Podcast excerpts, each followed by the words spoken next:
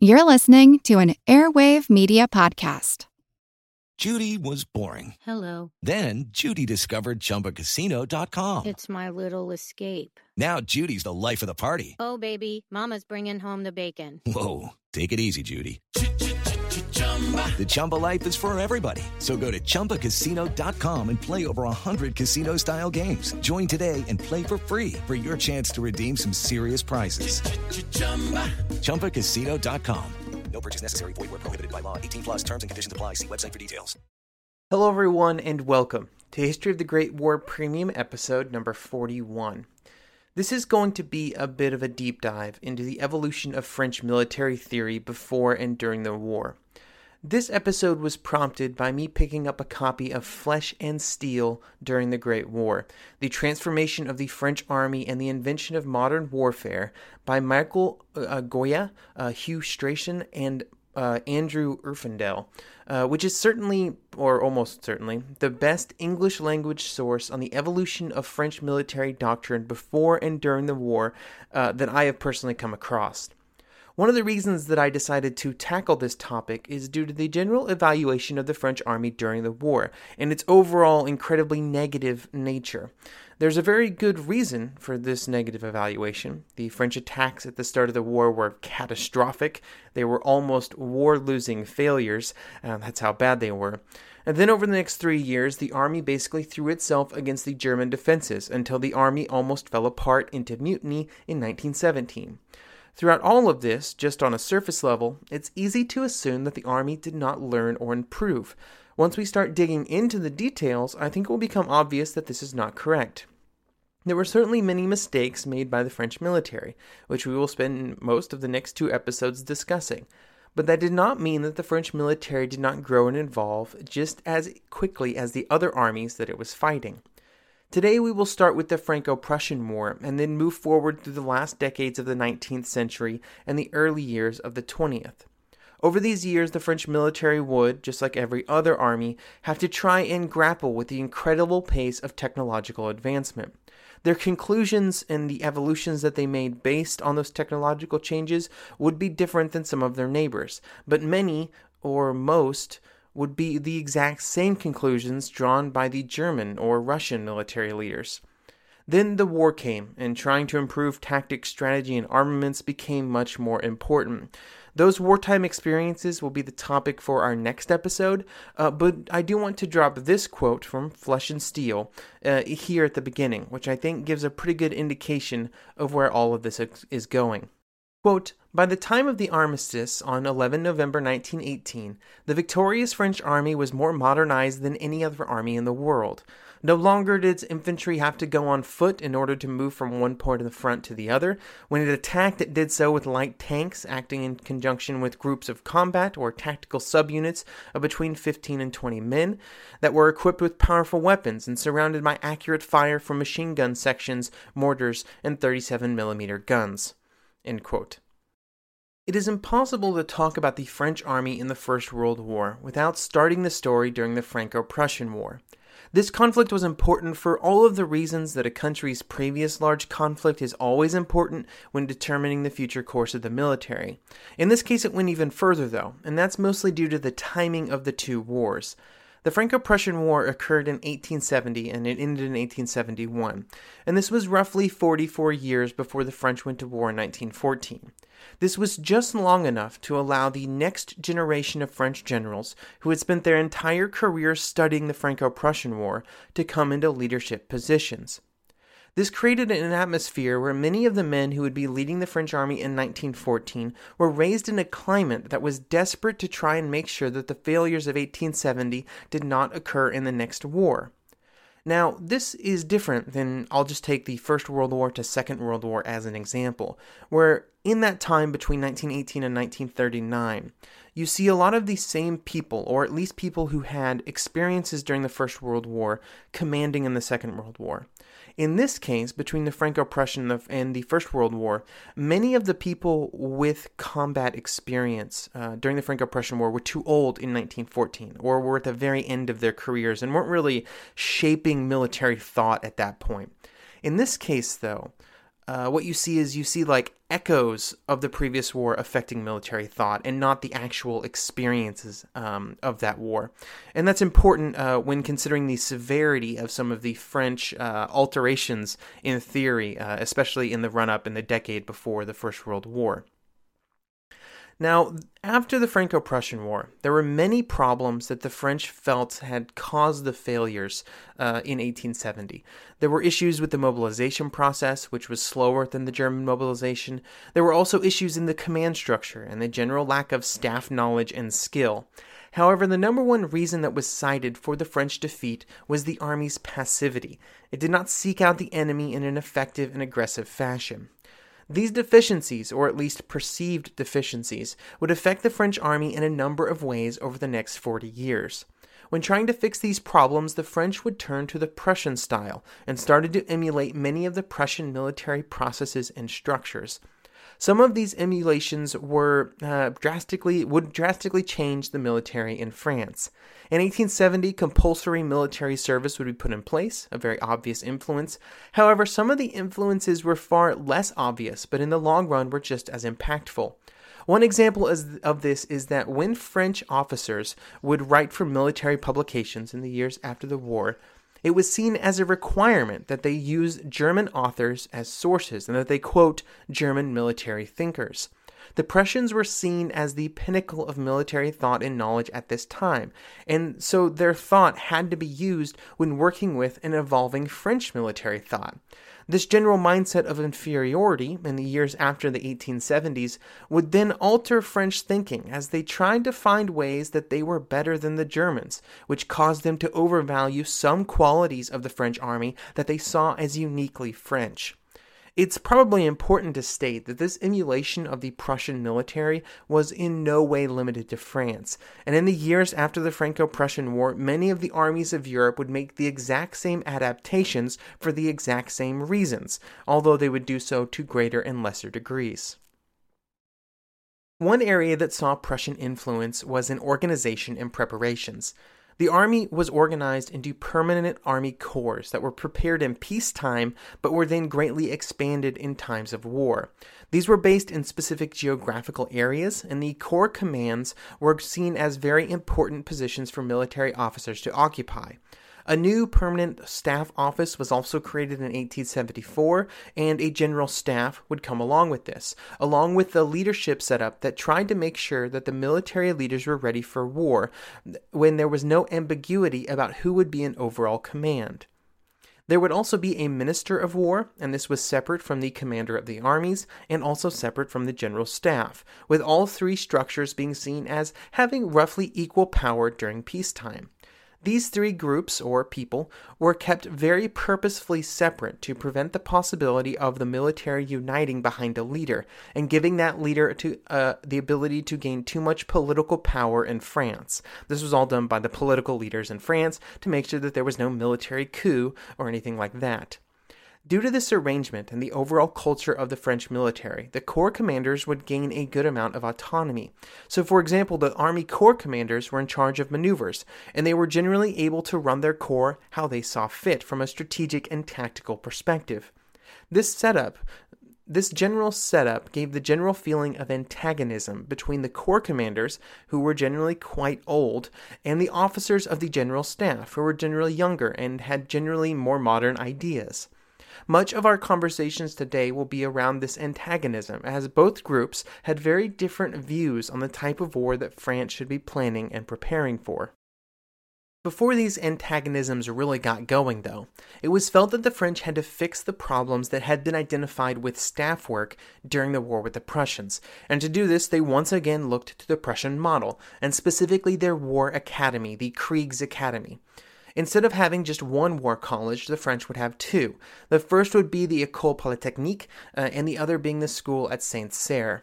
Uh, these colleges had very different curriculum. The Polytechnique was based around providing engineers and artillery officers with a deep understanding of the technical and scientific facets of their arms. So these officers would come out of college with a good understanding of the current technology and also of current technological trends. On the other side was the school of Saint Cyr. This was school that was that would train many infantry and cavalry officers, and the curriculum was focused heavily on history based learning and understanding of modern military theory. When these two sets of officers came together, they were clearly at odds with what they expected the proper military doctrine to be, a disconnect that would only increase with time. The officers from the Polytechnique uh, indexed technology heavily in their conclusions, too much, if you would have asked a graduate of Cyr. The officers at Cyr uh, often completely ignored technological advancements in their thinking, believing that they did not at all change the basic theories of war. And even if they did try and evaluate the technology, they would often come to what would prove to be incorrect conclusions. A great example of this was the belief that the increases in firepower in the last decades before the First World War were actually actually more beneficial to the attackers than the defenders.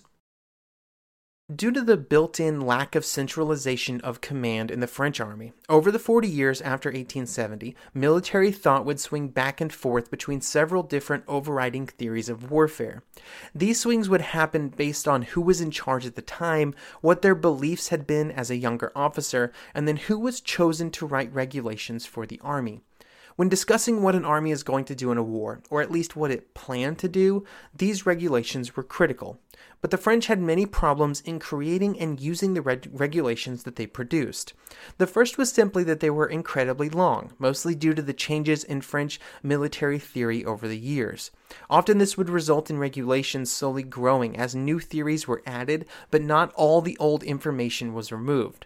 As an example, in 1888, the French regulations were a staggering 2,300 pages, 2.5 times more than the German regulations. Many officers did not even bother to read them, or even if they did, they did not actually apply them to the overall directions for their units.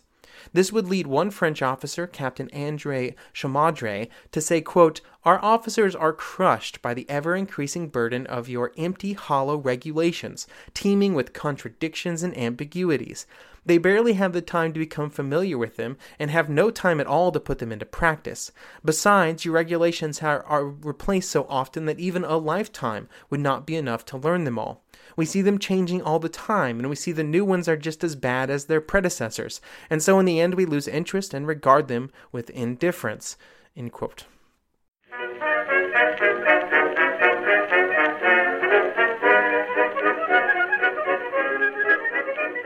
Judy was boring. Hello. Then Judy discovered ChumbaCasino.com. It's my little escape. Now Judy's the life of the party. Oh, baby, Mama's bringing home the bacon. Whoa, take it easy, Judy. The Chumba life is for everybody. So go to ChumbaCasino.com and play over 100 casino style games. Join today and play for free for your chance to redeem some serious prizes. ChumbaCasino.com. No purchase necessary. Void where prohibited by law. 18 plus terms and conditions apply. See website for details.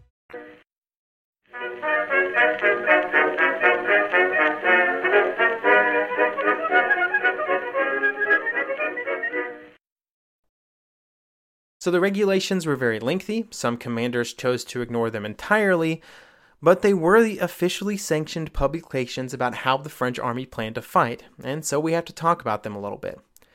We will start with the 1875 regulation, the first full rework after the defeat at the hands of the Prussians. Obviously, there were many regulations, uh, so we are just going to focus on the instructions provided on how to launch an attack on an enemy. The reason I have chosen this topic to focus on is because it would be the failure of the French attacks in 1914 that would fall under such criticism, and so we will focus on the evolution of the French theory on how to launch those attacks. The 1875 regulations would contain a system that, looking back, seems pretty reasonable. So the attack would be launched in extended order, which means a loose formation, not shoulder to shoulder or close order as previously used. The infantry company was seen as the standard combat unit, with each company making up an attacking front of about 150 meters, with the men spaced out to a depth of 500 meters. For any attack, there would be artillery preparation with the goal of obtaining fire superiority over the defending force.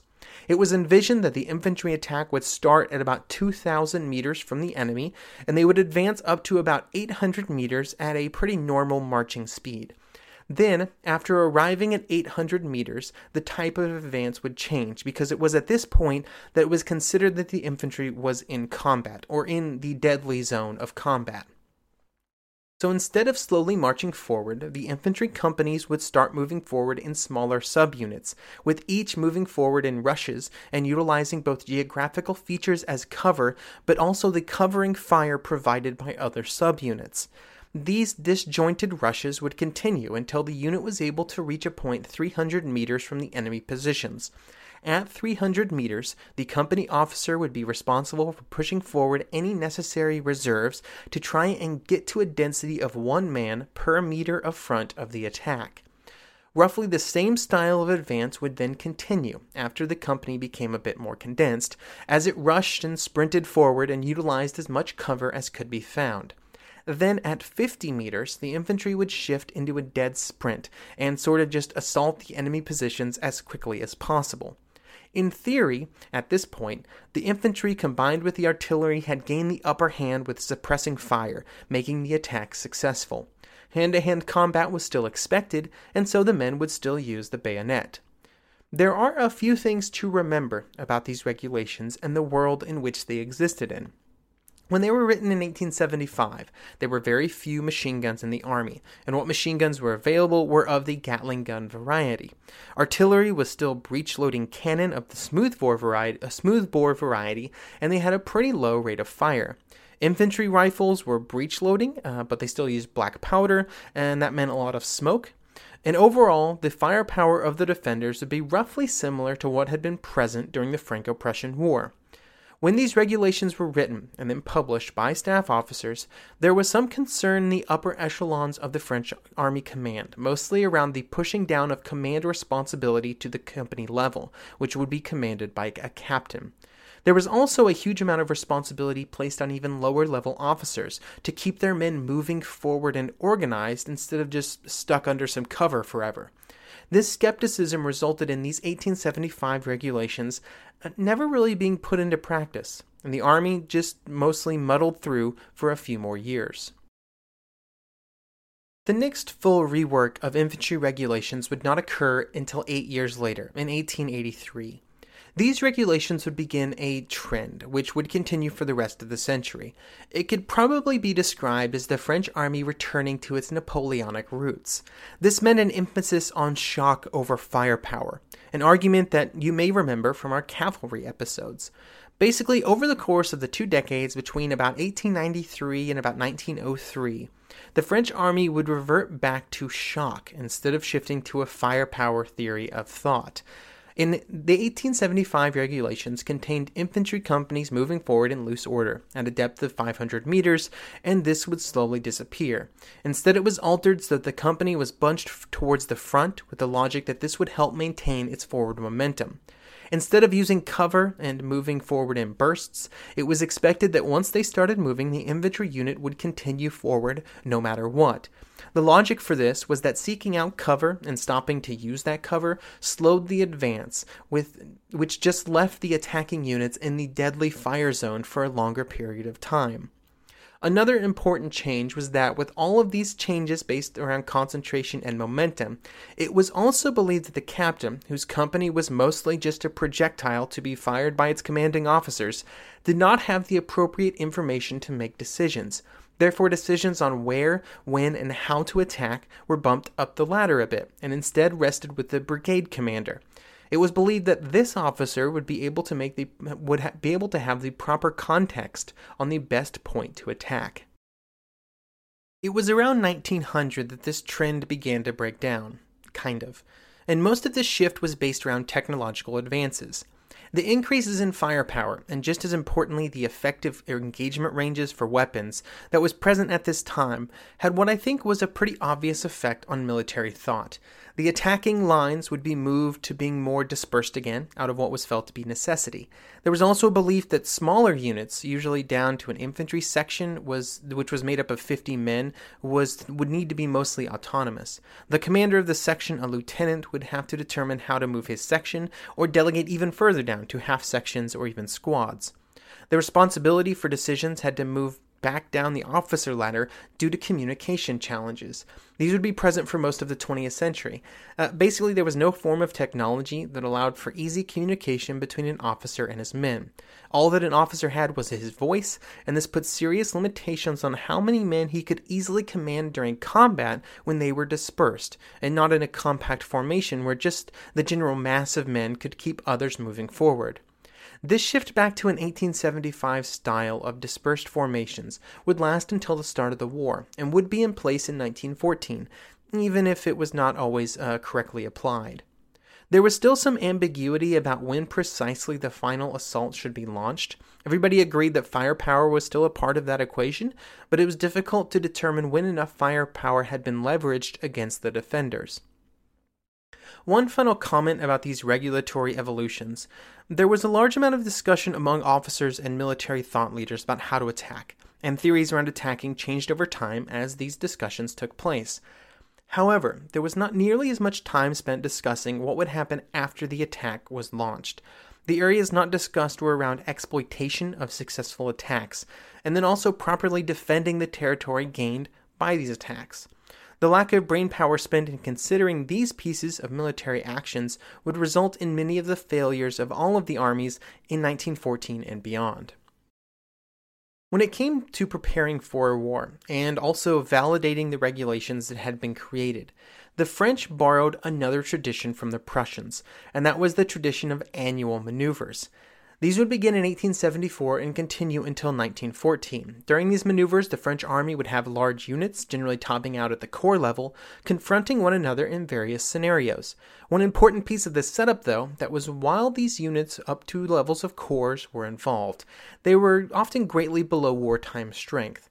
This meant that while there might be a corps or divisional staff, they would actually be controlling just a small fraction, a quarter or even a tenth, of the number of men that they would command during the war. This was important because such small numbers of men greatly reduced some of the staffing and command challenges that would be faced. It was felt that this did not undermine the goals of the maneuvers, though, which was to get the men at the front in some kind of semi realistic combat scenario, and also to provide training to staff and officers in trying to command large scale units on the move. In isolation, having fewer men involved probably would not have sabotaged the maneuvers, or at least robbed them of most of their value, but the French had other habits that would do just that. First of all, the scenarios that would be used for a given year were generally given to the officers involved months before the maneuver started. Then, at a small unit level, the men would generally start off the day participating in the maneuvers, but then generally stop around lunchtime to eat and prepare to spend the night in the field. In both of these cases, the problem was that the maneuvers were not replicating the unpredictability and frantic nature of real combat. One French military theorist, uh, Joseph Monteilhet, uh, thought that these problems went much deeper, though, and in fact, the deficiencies were not just robbing the maneuvers of value, but were in fact actively harmful to the French military. He would say, quote, The large scale maneuvers were the very opposite of an education. Everything about them was conventional, fictional, and incoherent. Officers learned nothing, and the soldiers even less. In fact, it was worse than that. They formed bad habits, whilst their senior commanders learned to be content with appearances and with vagueness, and, and to be taken in by illusions. Criticism of the maneuvers would continue until 1913, which would see the last maneuvers before the start of the First World War. At that time, Joffre would write that, quote, from an Army Corps level, minds are not prepared for the conditions of modern warfare. In too many cases, minds were still paralyzed by the habits of routine. Above all, knowledge about strategy was almost completely non existent. In the final run up to the war, the key player in French military thought and one of the real drivers behind the sort of offensive at all costs style of French attacking was Louis Loyzeau de Grandmaison who in 1907 would be a lieutenant colonel. Grandmaison represented the most extreme offensive school of thought in the French military. It was a school that believed in constant attacks and, just as importantly, discounted many technological advancements. They placed their faith in the infantryman and his rifle, and in fact, words like machine guns, heavy artillery, and airplanes almost never even appear in his writings. Now, while it's easy to place all of the blame for this rejection of technology at the feet of Grandmaison, this mostly just represented the final form of a very kind of systematic rejection of technology that had been happening in the French military since 1870. There were certainly very skilled technical officers in the French military, many coming out of the Polytechnique, and the French had some impressive had some impressive pieces of technology available to them, like the French 75, which was probably the most well known. However, it was felt that technical officers, while great for building bridges or commanding artillery, did not really know how to wage war. This meant that officers coming out of the Polytechnique, or officers who put too much stock in the technology of the day, were generally not put in positions where they were writing regulations, or promoted to staff positions, or really even commanding large units. Officers of the Grandmaison School did not ignore that various technologies like machine guns existed. They just believed that they did not change the overall equations of war. Or if they did, they either helped the attackers or they made attacking even more paramount. They would use the increase in firepower of the defenders as a way to prove that the offensive must be launched and carried out as fast as absolutely possible. They also believed that the overall increase in firepower of the armies of Europe made attacking easier. This was based around the ambiguity I mentioned earlier about when to launch the final assault.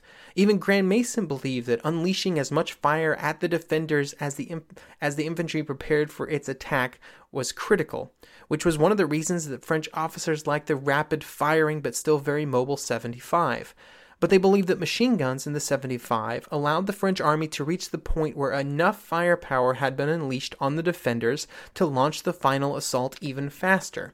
This was seen as a very good thing.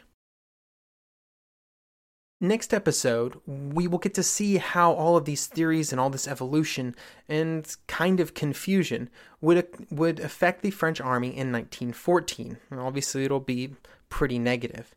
But I do want to end this episode, uh, sort of this military thought evolution episode before the war, by saying that many of these thoughts, many of these theories, um, many of these regulations were very similar to what was happening in other armies. The French were not, you know, looking back, it's very tempting to say that the French were rejecting technology, they were being bluntly stupid, uh, they were ignoring the reality of the situation. And that's really easy to say in hindsight. But at the times, the French theorists were coming to many of the same conclusions as many of the other armies of Europe. Sure, maybe they valued some things uh, more than others, uh, like the elan of their troops, the sort of attacking spirit, uh, but it wasn't greatly out of line with what everybody else believed. And so when you look at the military theories around Europe between 1870 and 1914, many share some of the very same evolutions uh, that the French were seeing, like the, the sort of trying to grapple with technology, what it meant for attacking and defending and fighting war. And so, it, while it's tempting to blame this period of time for many of France's failures in 1914 all the way to 1918, that was not necessarily the case. And we'll talk about why that wasn't necessarily the case uh, next episode when we talk about the French uh, evolution between 1914 and 1918 specifically. Thank you for listening, and I hope you will join me next episode for that discussion.